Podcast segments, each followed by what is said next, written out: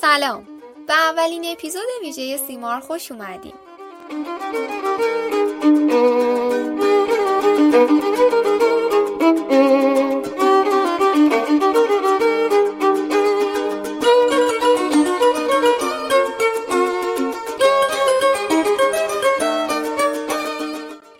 خب داستان چیه؟ راستش تو اپیزودهای ویژه قرار خارج از برنامه انتشار اپیزودامون بیایم و با هم راجع به موضوعات روز پزشکی یا همون ترندهای پزشکی صحبت بکنیم.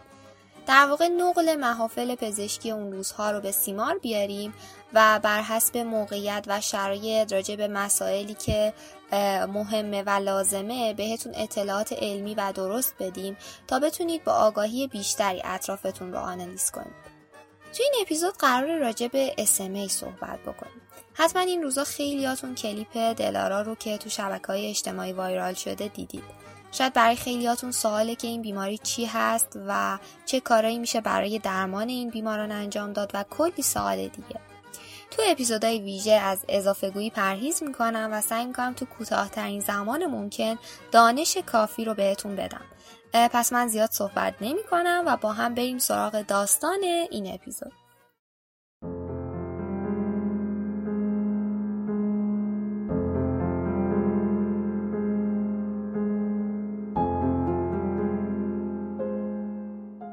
داستان دلارا، برگرفته از روایتی واقعی. ساعت نزدیک یازده رو نشون میده. بیست و پنج تیر ماهه. هوا به شدت گرمه. مرد جوان مدام به ساعت نگاه میکنه. بیقرار و مضطرب توی راهروهای تو در تو میچرخه. چشمش به در بخش زنانه. در باز میشه و خبر خوش میرسه. خبر تولد فرزندشو با لبخند رضایت از مادر همسرش هدیه میگیره. دست به سمت آسمون بلند میکنه و خدا رو به خاطر نعمتی که به اونا داده شکر میکنه. زن و شوهر خوشبختی بودن. یکیشون سی و سه ساله و دیگری بیست و هفت ساله. با هم بهترین روزها رو میگذروندن، ولی جای فرزند کنارشون خالی بود و حالا به آرزوهاشون رسیده بودن.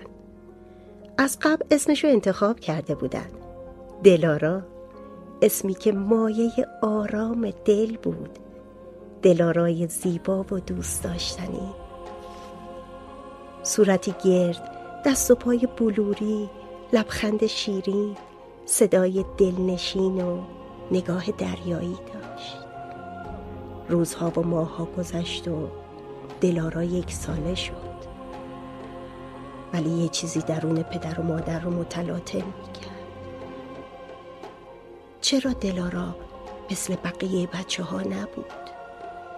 نمیتونست خوب بشینه، چهار دست و پا حرکت کنه. چرا مدام زمین میخورد؟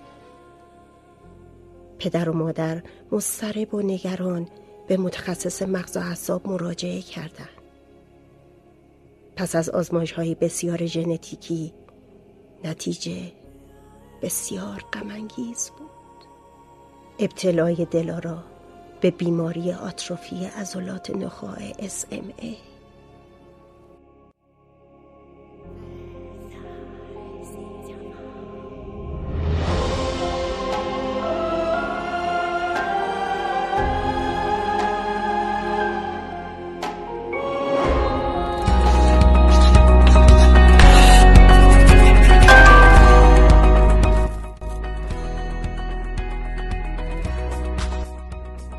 و خیلی سلام. داستان از این قراره که در این دو روز گذشته کلی هزار نفر ویدیویی رو فرستادن به من که در شبه این صحبت بکن بذار و کمک بکنید و این داستانات از دلارای عزیز بود.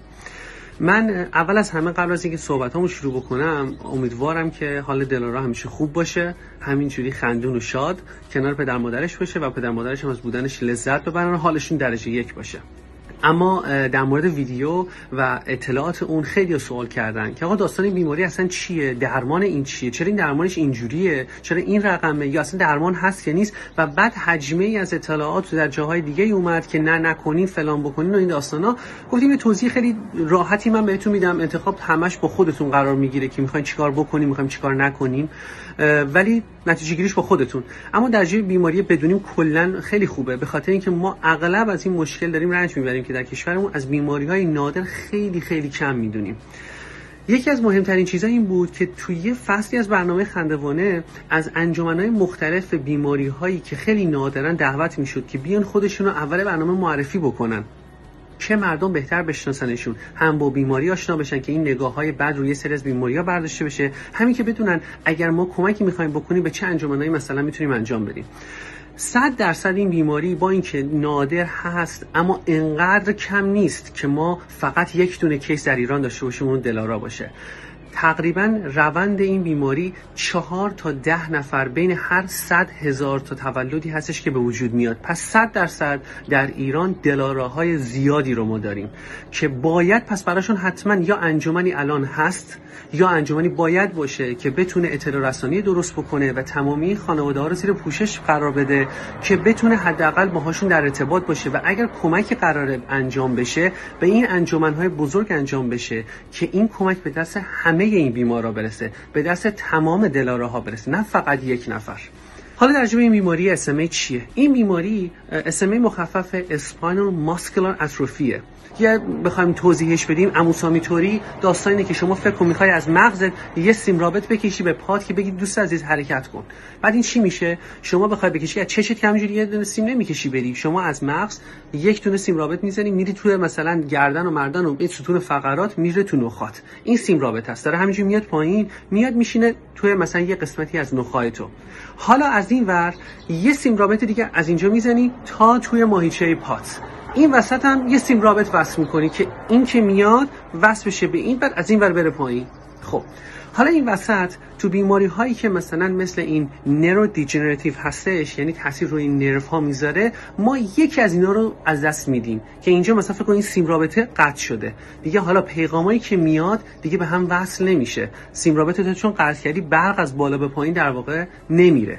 مثلا تو همین بیماری چون مثلا ما انتریور هورن یه قسمتی از همین نخاعمون دچار مشکل هست و تاثیر گذاشته و باعث از بین رفتن همچنین اون هسته های نرو های حرکتی ما میشه، ما این سیستم ارتباطی درست برقرار نمیشه و باعث میشه ماهیچه ها درست کار نکنه، تحلیل ماهیچه‌ای در پا، در دست، در بدن و سیستم تنفسی پیدا کنیم و سرانجام این بشه که کودک از این مشکلات رنج ببره و از بین بره، حتی در بیشتر از کیس ها به خاطر مشکلات تنفسی.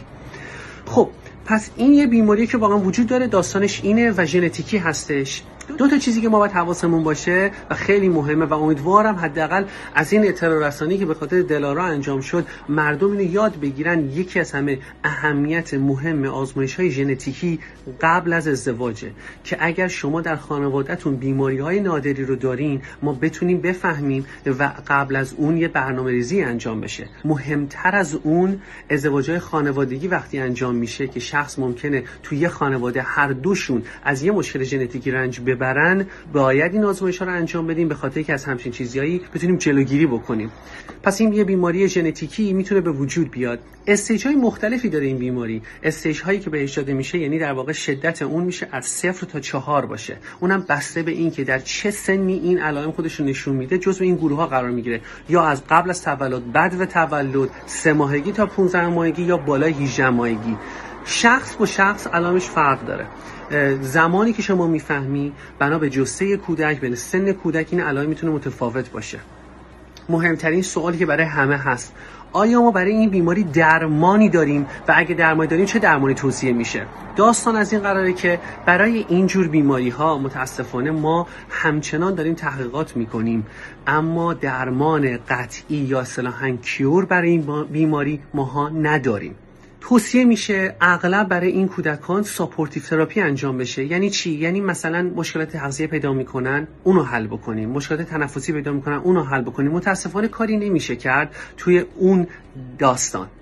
اما حالا حرف از این صحبت میشه که الان پس تو این ویدیویی که پخش شده گفته شده یه درمان، یه دارویی هست، داستان این دارو چیه؟ خب یه سری از بیماری ها و الان متاسفانه اغلب بیماری های مثلا که ما مثلا میشنویم، مثلا فکر کن کرون دیزیز، مثلا ام اس، مثلا آلزایمر، ما همه اینها یه سری داروهایی رو داریم که با رقم‌های سنگینی هم ممکنه داده بشه، اما متاسفانه اینها اصطلاحاً هست disease modifying agent. یعنی چی؟ یعنی سر روی بیماری رو یه مقداری عوض میکنه، علائمش رو یه مقداری تسکین میده، آروم میکنه، یا اون شدت علائم بد یا اون آوتکام خیلی بد یا اون تاثیر خیلی بد که مثلا مرگ و میره رو مقداری زمان بندیش رو جابجا میکنه، اما متاسفانه درمان این بیماری نیستش. حالا در مورد همین بیماری اس ام ای که صحبت شده بود، حرف از یه دارو فقط زده شد که باید بگیم سه تا دارو هستش که فقط در امریکا اف دی ای اپروو این ماجرا رو گرفته.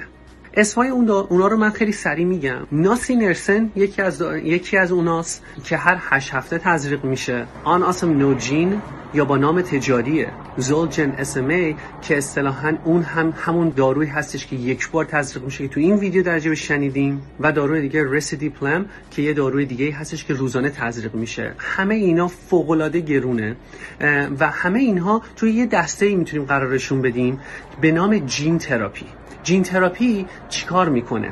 ما چون بدنمون به خاطر مشکلات ژنتیکی پس یک نوع جین رو نداریم، سعی میکنه الان اونو از بیرون به همون بده و کمک بکنه برای اینکه ما اون جینی که نداریم و چیزی که از اون جین درست میکنیم رو به همون بده، که در واقع تو این کیس ما جینی رو به بدن میدیم که باعث تولید پروتئینی بشه به نام اس ام ان اسپاینال موتور نران پروتئین، که کمک به اون در واقع پروتئین های تولیدی بکنه که کمک به سیستم های در واقع عصبی حرکتی ما تا مقدار خیلی کمی بکنه.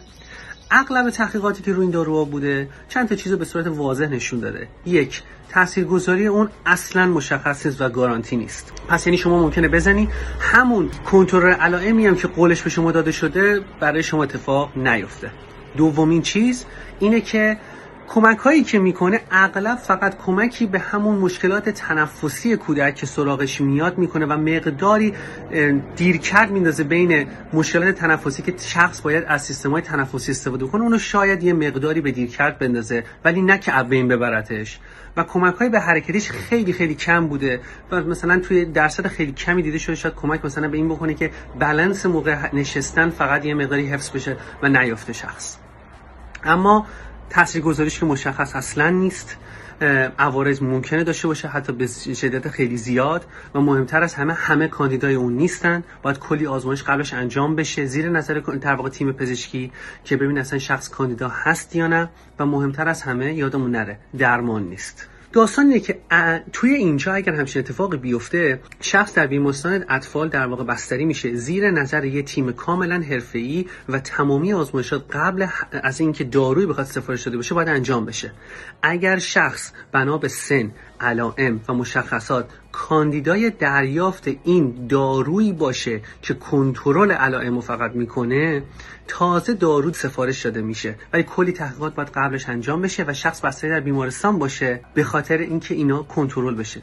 بعد که این دارو سفارش شده میشه، یا بیمارستان از طریق چریتی یا کمک هایی که به اون بیمارستان یا اون انجمن اون بیماری کردن هزینه اونو میده، یا بیمه خود کودک هزینه اونو میده، یا اگر هیچ مازینا نباشه دولت مجبور میکنه اغلب این داروهای خیلی گرونو در صورتی بهشون مجوز میده که قبول بکنن اگر شخصی قدرت هزینه پرداخت اون نداشت هزینه های اونو خود کمپانی دارویی بده، ولی به شرط اون حداقل مجوزش گرفته باشه که بتونه به افراد دیگه‌ای که میتونن هزینهشو بدن به اونا بفروشه.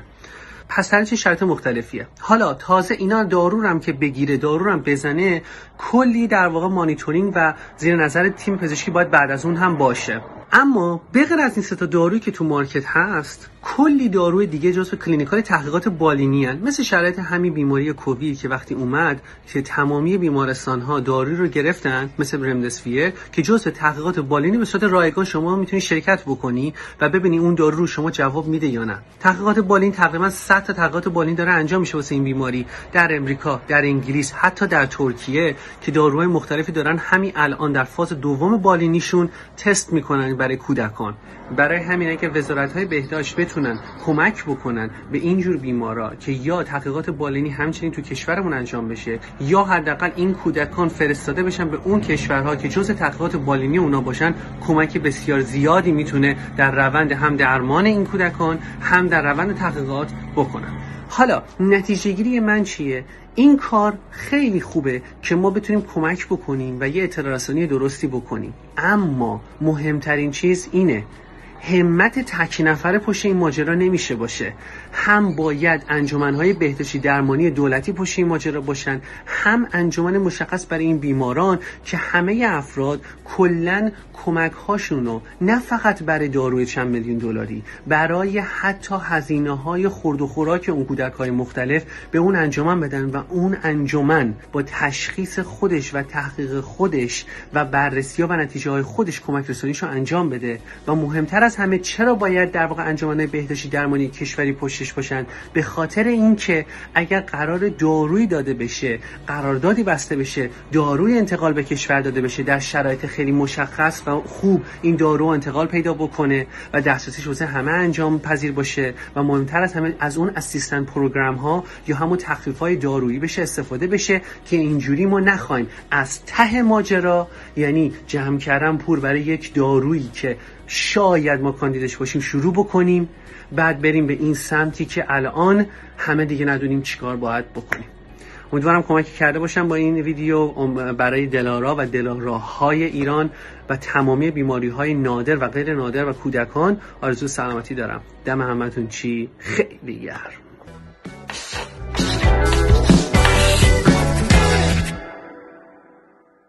خب صدایی که شنیدید صدای دکتر سام پورنجاد بود که تو توضیحات کپشن پیج اینستاگرام ایشون رو تگ می‌کنیم و امیدواریم که با دانش بیشتر بتونید تصمیمات آگاهانه تری بگیرید و بعد این ماجرا یادمون نره که بیماری‌های خاص رو بیشتر بشناسیم.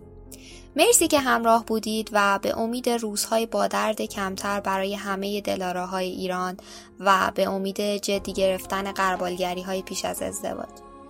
راستی تو شرایط فعلی کشورمون خیلی مراقب خودتون باشید. تا سیمار بعدی تنتون سالم و خدا نگهدار.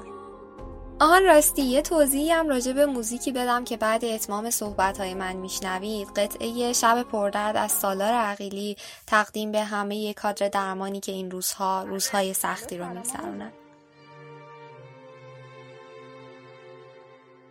سلام علیکم. خوبی؟ چطوری شما؟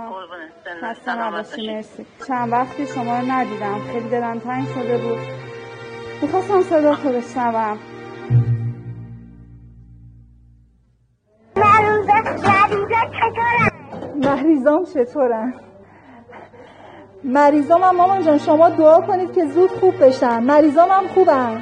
من دعا میکنم که قربونت برم. زنده باشی مامان جان، فدات شم. یک دو همه جا سیاه، غم و درد و شرار گمان. یک سو همه جا سپید، پیام نبی بهار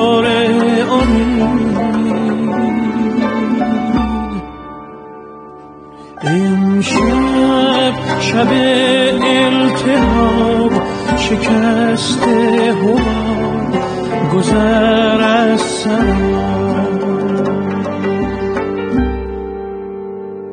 یک مرد مهیای جنگ در این شهر رنگ سر نامون.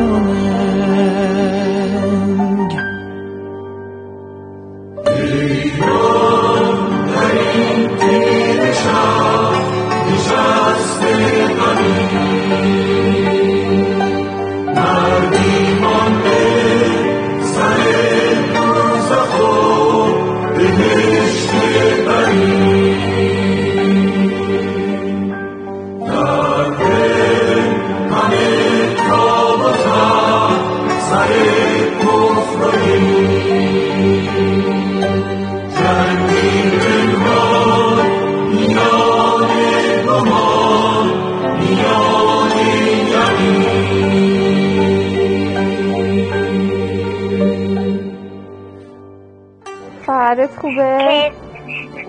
که خوبه که برمیگردی مامان. سعی میکنم زود برگردم. بیام بگیرم تو بغلم محکم. تا از نور عشق ماه جان روشن است، در تاریکی ها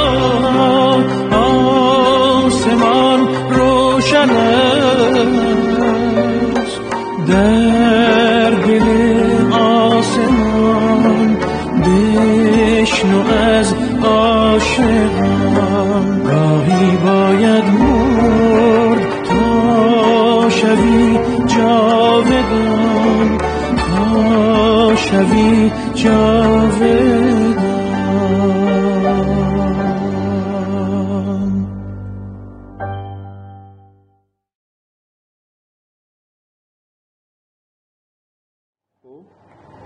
بعد کرونا میخوام محکم بچه همو بگیرم تو بگیرم